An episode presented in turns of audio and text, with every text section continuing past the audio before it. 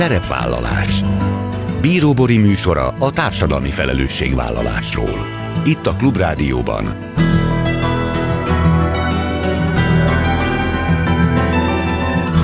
Szerepvállalás jó napot kívánok, Bíró Bori köszönti Önöket. Adásainkban hétről hétre példákat hozunk arra, hogy egy-egy cég vagy intézmény, netán magánszemély, milyen formában, milyen eszközökkel járul hozzá anyagi gondok, társadalmi problémák orvoslásához, az életminőség javításához, a fenntartható fejlődéshez. Így módon is kifejezve, hogy felelősséget érez azért a környezetért, amelyben él és dolgozik hiperaktív, mozgássérült, iskolaéretlen, tanulási zavaros, megkésett beszéd vagy mozgásfejlődésű, autista? Kik azok a furcsán viselkedő gyerekek? Mindenki fejében él egy kép arról, hogy miként viselkedik egy átlagos gyerek. Egy szülőből komoly aggodalmat válthat ki, ha a sajátja ennek a normának nem felel meg. Az eltérő fejlődés és a korai fejlesztés fontosságára szeretné felhívni a figyelmet, és próbál támogatást adni a szülőknek a BHRG alapítvány. Madács Anitát, a szervezet szakmai vezetőjét kérdezem. Újabb fontos mérföldkőhöz érkezett a Magyar Élelmiszerbank. A 16 éves tevékenysége során megmentett és szétosztott élelmiszerek összértéke júliusban elérte az 50 milliárd forintot. A non-profit szervezet célja indulása óta ugyanaz, csökkenteni az élelmiszer pazarlást, támogatni a rászorulókat és minimalizálni az élelmiszerek megsemmisítése okozta környezeti terhelést. A szervezet az élelmiszeripari cégektől és kereskedelmi láncoktól összegyűjtött élelmiszerrel minden évben több százezer rászoruló millió magyar emberen segít. Vendégem Nagy György András, az Élelmiszerbank külső kapcsolatok igazgatója. Ezek a mai témáink, tartsanak velünk! Mai első beszélgető társam Madács Anita, a BHRG alapítvány szakmai vezetője. Az alapítványtól kaptam nem olyan régen egy anyagot, aminek a címe volt számomra igazán figyelemfelkeltő, mert hogy furcsán viselkedő gyerekek így szólt. És elkezdtem azon gondolkodni, hogy vajon kik lehetnek a furcsán viselkedő gyerekek, és oda jutottam, hogy szerintem egy kicsit minden gyerek a maga módján furcsán viselkedik, de azt is tudom, hogy az alapítványnak van egy, hát talán mondhatjuk így definíciója arra, arra, hogy mégis kik azok a gyerekek, akik valamilyen formában eltérnek mondjuk az átlagostól, akik nem feltétlenül úgy működnek óramű pontossággal, ahogy sokan elvárnák. Talán induljunk el onnan, hogy mi is az a kiinduló pont, és az alapítvány kiket ért furcsán viselkedő gyerekek alatt. Szeretettel köszöntöm a kedves hallgatókat, köszönöm a kérdést, köszönöm, hogy beszélhetünk erről, mert hogy nagyon fontos ez a téma fontos, hiszen a gyerekeink itt vannak körülöttünk, és való igaz az, hogy, hogy minden kisgyerek, ahogy egyébként minden felnőtt is másképpen viselkedik, másképpen reagál dolgokra, akiket furcsa gyerekeknek nevezhetünk, vagy inkább mi a szakmában eltérő fejlődésű gyerekeknek nevezünk, ők azok, akiknek a, a viselkedése, tehát akár a, a magatartása, akár a mozgásos ügyessége, vagy általában a, a mozgásos teljesítménye, a kognitív teljesítménye, vagy a, az okossága, hogyan tud jól feladott helyzetekben részt venni, vagy esetleg a szociális képességei a nagy átlagtól eltérően fejlődnek. Ők azok, akik esetlegesen már szakmai segítségre szorulnak azért, hogy a továbbiakban jól tudjanak majd teljesíteni, ami az ő életkorukban elvárható teljesítményszintet tudják produkálni,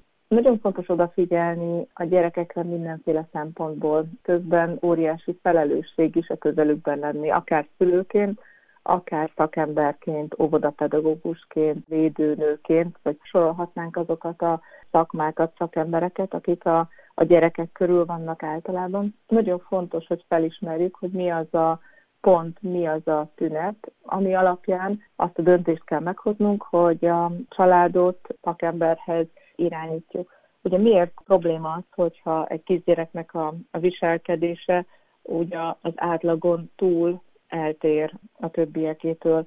Ez gyakorlatilag azért lehet probléma, mert hogyha mondjuk a kognitív teljesítményt veszük alapul, akkor ő nem fog tudni olyan jól a feladatokban részt venni, nem fog tudni esetleg annyi információt összegyűjteni a környezetéből, amennyire neki szükség van, mert lehet, hogy az ő úgynevezett feldolgozó rendszere nem megfelelőképpen működik. Itt értünk ez alatt.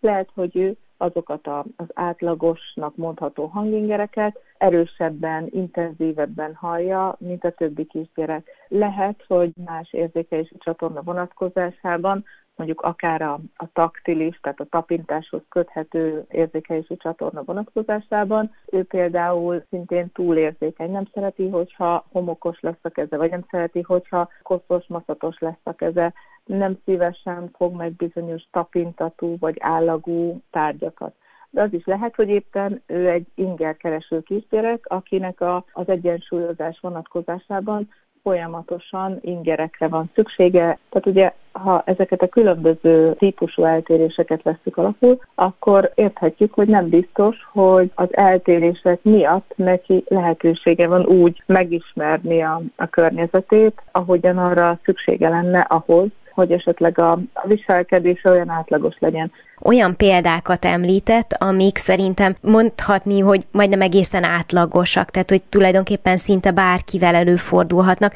és mondta, hogy nagyon fontos, hogy a, a szakemberek és a szülők is figyeljék a gyerekek mozgását, de hogy én most egy pillanatra azért mégiscsak a szülőkre helyezném a hangsúlyt, ők vannak a legtöbbet a gyerekekkel, és talán az ő szempontjukból a legfontosabb az, hogyha bármi olyan eltérés van, aminek hatása van a jövőre nézve, akkor mielőbb felismer ismerjék azt, de hogy, hogy ebben ki tud nekik segíteni, tehát honnan tudhatja egy szülő, hogy egy bizonyos eltérés az még rendben van, egy bizonyos fokon túl viszont már érdemes vele foglalkozni.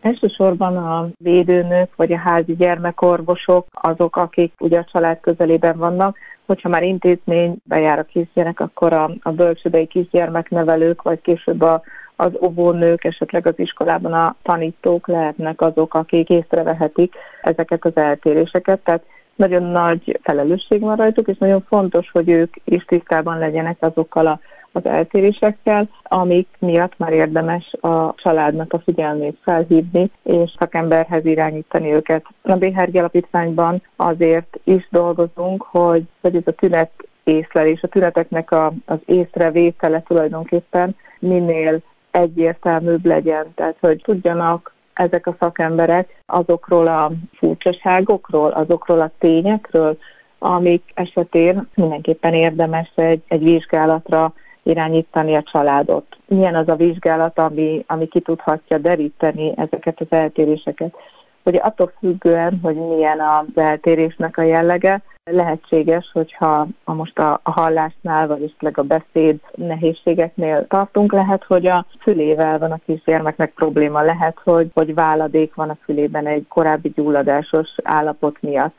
Lehetséges, hogy a szemével nincs minden rendben, tehát a fénytörés az nem megfelelő módon jön létre, emiatt ugye egy személyszorvosnak a beavatkozására van szükség. De vannak azok az eltérések, amik nem ennyire egyértelműek, ezek a gyermeknek a, a viselkedése a hétköznapi teljesítménye alapján lehetnek figyelemfelkeltőek. A korábban említett példák mellett, hogyha kis gondolkodunk, akkor lehet, hogy ő édesen, aranyosan mosolyog, de nem halad a mozgás fejlődésében. Ugye tudjuk, hogy a mozgásfejlődés mennyire meghatározó az egyes területeknek a fejlődése szempontjából. Minden egyes mozgásfejlődési állomásnak különös jelentősége van, és tulajdonképpen biztos sokan tudnak, meg hallottak már róla, hogy tulajdonképpen ezek egészen a tanulási képességekkel is összekapcsolhatók, ami még egy pici baba esetében úgy tűnik, hogy jaj, de messze van majd az az iskola, biztos minden rendben lesz addig, de tulajdonképpen itt kezdődik az alapoknál az a folyamat, ami hogyha esetleg megsegítést igényel és nem kapja meg időben, akkor csúszik, akkor késik, és egy megváltozott alaphelyzet jön létre. Ugye minél fiatalabb egy kisgyermek, annál könnyebben hozható létre változás, hogyha esetleg eltérés van. Ugye a szakember az, aki megfelelő tesztel meg tudja azt állapítani, hogy szükség van-e speciális segítségre, úgymond, akár egy mozgásterápiára, vagy adott helyzetben valamilyen más módon kell a kisgyermeknek segíteni, ha kell. Ugye, mivel a szülők alapvetően teljesen normál módon, laikusok általában ezekben a helyzetekben, ezért ugye fontos, hogyha azt tapasztalják, vagy kérdésük merül föl a gyermekek fejlődésével kapcsolatban, akkor elinduljanak és feltegyék ezt a kérdést, feltegyék a, a védőnőnek, feltegyék a gyermekorvosnak, esetleg a, a bölcsödei kisgyermeknevelőnek, óvónőnek, az aggodalmukat megoszták egymással, hiszen onnan kaphatnak segítséget. így az elmúlt percek alapján abszolút egyértelmű, hogy az alapítvány fő feladata, és talán nem használok nagy szavakat, ha azt mondom, hogy missziója vagy küldetése az, hogy felhívja arra a figyelmet, hogy érdemes minél hamarabb észrevenni, hogyha bármilyen eltérés van, és próbálják hangsúlyozni a korai fejlesztés fontosságát, és gondolom, hogy ugyanebben a küldetésben céljuk az is, hogy a tágabb környezet is amennyire csak lehet elfogadóbb legyen, hiszen sokszor nem lehet tudni, hogy egy kisbaba, egy kisgyerek miért viselkedik egy kicsit másképp, mint a többi, ezernyi ok lehet mögötte. Így van, azt kell érteni, és ez nagyon-nagyon fontos dolog, hogy az a kisgyerek nem azért viselkedik úgy, mert úgy akar, vagy úgy szeretne, hanem azért, mert úgy tud, mert esetleg az ő, hogy úgy mondjam, a rendszere, az ő idegrendszere úgy működik, ahogy, ennek van egy aktuális állapota, ami őt egy ilyen mozgásra, vagy egy ilyen kognitív teljesítményre, vagy esetleg egy olyan jellegű beilleszkedési nehézségekre determinálja, amilyet aktuálisan látunk tőle. Tehát nagyon fontos, hogy ne ítéljük meg elhamarkodottan egy gyereknek a, a viselkedését, hogyha így nagy általánosságban fogalmazunk, hanem hogy próbáljunk utána gondolni, hogy mi lehet annak a hátterében. Természetesen lehetnek nevelési hibák is, illetve maga egy gyermeknek a viselkedése, a működése, az tulajdonképpen számos összetevőnek az eredője, de ugye mit feladatunk az az, hogy arra hívjuk fel a figyelmet, hogy ennek lehet egy úgynevezett éretlenségi tünet háttere is, ami viszont önmagában befolyásolja a gyermeknek a, a mozgását, a szociális képességeit, vagy a, a kognitív teljesítményét. Madács Anitának a BHRG Alapítvány szakmai vezetőjének köszönöm szépen a beszélgetést. Köszönöm szépen. És még egy információ az alapítványnál nagyon hisznek abban, hogy mások példája inspiráló lehet, ezért ha a hallgatók szívesen megosztják a tapasztalataikat a témában, akár a felmerülő nehézségekkel kapcsolatban, a szervezetnél szívesen segítenek, adnak útmutatót.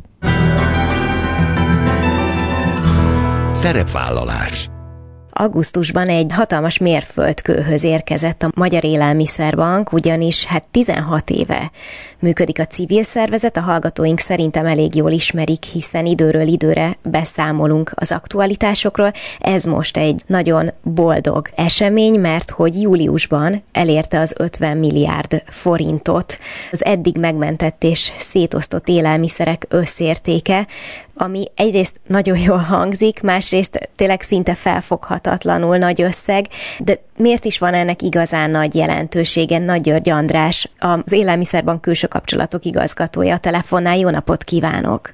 Jó napot kívánok! Ennek a mérföldkőnek mi két okból is örülünk. Egyrészt ez az 50 milliárd forintnyi élelmiszer az elmúlt 16 évben rászorulókat segített. Éves szinten jelenleg kb. 8-10 ezer tonnányi élelmiszer tudunk eljuttatni az ország különböző pontjaira, és 250 ezer embernek segítünk rendszeresen. Ez az egyik ok, ami miatt boldogok és büszkék vagyunk. A másik pedig, hogy az az élelmiszer, amit mi megmentettünk, jellemzően áruházak polcairól, vagy élelmiszergyártóktól, az nem megsemmisítésre került valamilyen esztétikai vagy csomagolási hiba, netán lejárat közeli időpont miatt, hanem jó célt szolgált, és ezáltal a környezetet sem terheltük vele valahol úgy fogalmazott, és ez nekem nagyon tetszett, korábban még így nem hallottam, hogy az élelmiszerbank az egyszerre zöld és segélyszervezet is. Ezzel tulajdonképpen erre utalt, hogy egyrészt figyelnek arra, hogy, hogy az az energia, amit sikerül megtakarítani azzal, hogy nem kell megsemmisíteni az élelmiszert, az egy nagyon jelentős energia, másrészt pedig nyilván nagyon fontos szociális célokat is ellátnak, éppen azzal, hogy ahogy az imént említette, elképesztően sok emberhez jutnak el.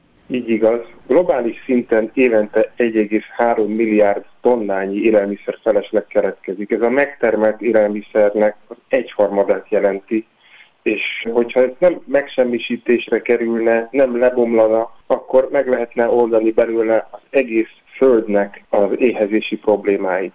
Éppen ezért tartjuk itthon is nagyon fontosnak, hiszen itthon is nagyon sok élelmiszer felesleg keretkezik, hogy azok a megtermelt, de forgalomba már nem hozható élelmiszerek, amik esetleg hamarosan lejárat közelbe kerülnének, vagy ahogy mondtam, valamilyen egyéb ok folytán beragadnak készletként, azok a rászorulókhoz jussanak el. egyszerre vagyunk étel és életmentő szervezet, és egyszerre vagyunk egy környezetvédő szervezet. Igen. Globális szinten a klímaváltozásért felelős üvegházhatású gázoknak a 10%-a az az élelmiszer pazarlással hozható kapcsolatba. Ezért is nagyon fontos, hogy miközben nélkülöző embereknek segítünk, aközben azért is teszünk, hogy lényegesen kisebb legyen a környezet terhelése. Ugye talán egy pár szót érdemes arról ejteni, hogyan működik az élelmiszerbank. Említette ugye az élelmiszer felesleget, ami a működésük alapja olyan szempontból, hogy beszéltünk már korábban arról is, hogy talán az lenne a legeslegjobb, hogyha nem keletkezne egyáltalán semmilyen élelmiszer felesleg, de hogyha már keletkezik, akkor ugye vannak olyan partnerszervezetek, akiknek a segítségével önök igyekeznek eljutatni azokhoz, akik igazán rászorulók az élelmiszert, de hogy nagyjából ezt a láncot, ezt hogyan kell elképzelnünk, tehát azt tudom, hogy hatalmas raktáraik vannak, oda beérkezik valahonnan a felesleg, honnan érkezik pontosan, és aztán hogyan megy tovább, hogyan jut el a rászorulókhoz. Az élelmiszermentés, illetve az élelmiszerosztás gyakorlatilag két fő csatornán keresztül történik meg. Ahogy ön is mondta, a Budapesti, illetve a Miskolci raktárunkba is érkeznek be felajánlások, elsősorban élelmiszergyártóktól hatalmas készletek, jellemzően tartós élelmiszerek. Ez körülbelül a 15-20%-át teszi ki az általunk megmentett élelmiszernek, mert hogy ezen kívül pedig napi szinten 400 áruházban mentjük azokat a jellemzően zöldségeket, gyümölcsöket és pékárukat, amiket nem tudtak eladni, és már nem is hoznának ismét forgalomba. Ezeket a mentéseket az áruházakból pedig partnerszervezetek segítségével valósítjuk meg, mint egy 450 olyan karitatív szervezet van, akik a mi segítségünkkel jutnak el egy-egy kereskedelmi láncnak a boltjaiba, és minden nap átveszik ezeket a mennyiségeket. Összességében naponta körülbelül 22 ezer kilogramnyi élelmiszer az, amit így meg tudunk menteni,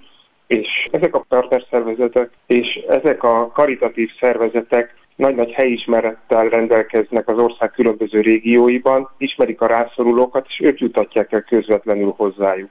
Ezek a szervezetek foglalkoznak idős gondozással, hajléktalan ellátással, bentlakásos intézményeket működtetnek akár gyerekek vagy fogyatékkal élők számára, és különböző szociális területeket fednek le. Így áll össze ez a 250 ezer ember, rászoruló, nélkülöző, akiknek az élelmiszerbank hálózata, egyfelől az áruházak és a felajánló élelmiszergyártó cégek, valamint a partnerszervezetek közösen segítenek. Van egy fantasztikus adat, azt olvastam, hogy hát idézőjelben ennek a modellnek a költsége az idézőjelben csak a logisztikai munkát, a raktározást, a szállítást és a szervezést jelenti, ami nyilván egyébként óriási munka, de az az adat, mi szerint az élelmiszerbank 1000 forint működési költsége 30 ezer forint értékű élelmiszer felesleget ment meg, és jutott el a rászorulókhoz, az szerintem egészen beszédes. Igen, törekszünk arra, hogy nem csak hatékonyan, hanem átláthatóan is végezzük a dolgunkat. Alapító tagjai vagyunk egyébként az adománygyűjtő szervezetek önszabályozó testületének, etikus adománygyűjtő szervezet vagyunk, és törekszünk arra, hogy a hatékonyságunkat és a hatásunkat bemutassuk bárki számára, aki akár támogatóként, akár önkéntesként szeretne csatlakozni a munkánkhoz. Ezer forintnyi készpénzadományból valóban legalább 30 ezer forintnyi élelmiszer tudunk eljuttatni a rászorulókhoz, Nekünk gyakorlatilag a logisztikai költségeket kell fedezni, egyfelől a szállítást, másfelől a termékeknek a tárolását, akár a szakszerű szétosztásban kell segítenünk a partnerszervezeteknek, azért ezek is jelentős költséget jelentenek, éppen ezért nagyon nagy szükségünk van lakossági adományozásra, illetve újabb és újabb vállalati partnereknek a felkutatására is. Hogyha már újabb partnerek, említette a nagy áruházláncokat, akikkel folyamatos kapcsolatban vannak, eszembe jutottak egyrészt az éttermek, másrészt pedig a magánszemélyek is, mert hogy úgy tudom, hogy alapvetően a háztartásokban is nagyon sok élelmiszer felesleg keletkezik. Az éttermekről ilyen szempontból nincsen információm, de csak gyanítom, hogy ott is keletkezhet olyan mennyiségű élelmiszer, ami aztán még menthető lenne, viszont gyanítom, hogy a romlandósága miatt az egyel bonyolultabb lehet, de hogy van-e fantázia abban, hogy mondjuk a jövőben akár éttermek, akár magánszemélyek is bekapcsolódjanak a munkába? Ahogy ön is mondta, az élelmiszer feleslegek az ellátási lánc több pontján is keletkeznek. Akár már a termelésben, tehát az agráriumban is vannak olyan veszteségek, amik elkerülhetőek lennének, és ebben is együttműködünk a hazai szereplőkkel, hogy hogyan tudnánk ezeket a veszteségeket vagy feleslegeket szintén rászorulók irányába terelni. Ugyanakkor ott vannak a kereskedelmi szereplők, ott vannak a vendéglátók, és a sor végén ott vannak természetesen a nap végén a fogyasztók is. Az 1,8 millió tonnányi élelmiszer felesleg körülbelül fele a háztartásokban termelődik, és ott kerül kidobásra, illetve utólag akár megsemmisítésre. Ahogy ön is mondta, az áruházláncokkal és a kereskedőkkel működünk jelenleg elsősorban együtt. Ennek talán egyfelől a hatékonyság és a méretgazdaságosság a legfontosabb oka, illetve az, hogy ezekből a forrásokból ellenőrizhető és biztonságos tárolás után kerül az élelmiszerbank hálózatába a felajánlott élelmiszer. Ugyanakkor viszont háztartásokból lényegesen nehezebb lenne összegyűjteni naponta 20-25 ezer kilogramnyi élelmiszer. Nem biztos, hogy szakszerű lenne az a mód, hogy az adományozás előtt tárolták az élelmiszert, és az éttermekre is nagyon komoly élelmiszerbiztonsági előírások vonatkoznak. Ettől függetlenül éppen ezekben a hónapokban indítjuk el az első kísérleti programokat rendezvényekről és éttermekből való élelmiszermentésre. Valóban a következő éveknek ez lesz az egyik legfontosabb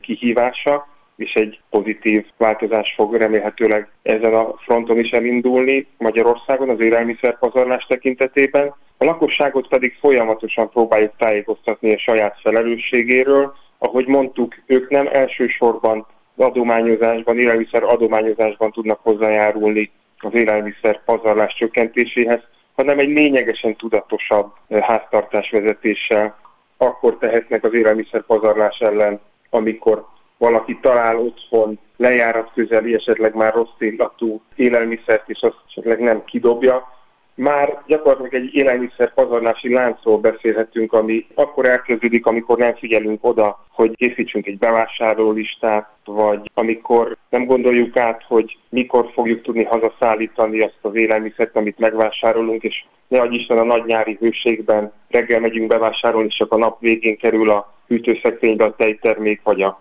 húsáru, ezek mind-mind olyan tényezők, amiket, hogy egy kicsit tudatosabban kezelünk, és egy kicsit tudatosabban gondolkozunk, akkor lényegesen alacsonyabb lesz az élelmiszerpazarlásnak a foka. Magyarországon egyébként a Nébi kutatása szerint egy átlagos háztartásban fejenként 65 kg élelmiszer felesleg keletkezik, és ennek közel a fele megelőzhető lenne. Ez gondolom éves adat, ugye?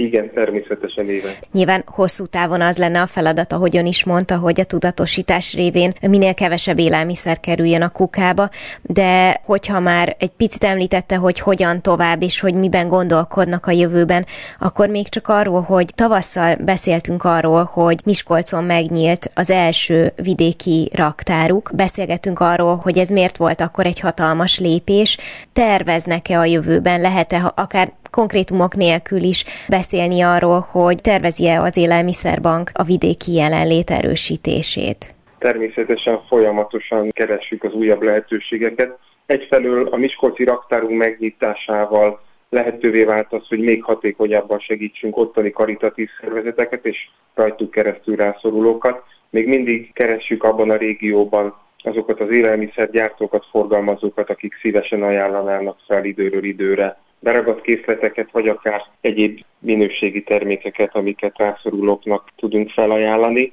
A másik részről pedig természetesen vannak a fejünkben újabb régiók is, ahol fokozott segítséget szeretnénk biztosítani, de hogy korábban is mondtam, következő időszakban egyfelől az éttermi mentés, másrészt pedig újabb kereskedelmi láncok bekapcsolása lesz a legfontosabb célunk. Annak érdekében, hogy még több rászorulót és még nagyobb hatékonysággal, intenzitással tudjunk segíteni. Nagyon izgalmas lesz ez is, majd ha lehetséges, akkor út közben beszámolunk arról, hogy hol tartanak. Minden esetre még egyszer hadd gratuláljak az 50 milliárd forintnyi megmentett ételhez, hiszen ezen mérföldkő kapcsán beszélgettünk az elmúlt percekben Nagy György Andrással, az Élelmiszerbank külső kapcsolatok igazgatójával. Köszönöm szépen az interjút. Én is köszönöm szépen. Ennyi fért a mai műsorba, legközelebb jövő héten szombaton 18 órakor jelentkezem. Ha még nem tették, kövessenek minket közösségi oldalainkon, a Facebookon, az Instagramon és a YouTube-on. Ha bármiről lemaradtak volna, az adást pénteken 14 órakor ismételjük, de a Klubrádió weboldalán bármikor vissza tudják hallgatni. Köszönöm, hogy velem tartottak, további kellemes online rádiózást kívánok. Bíró Borit hallották.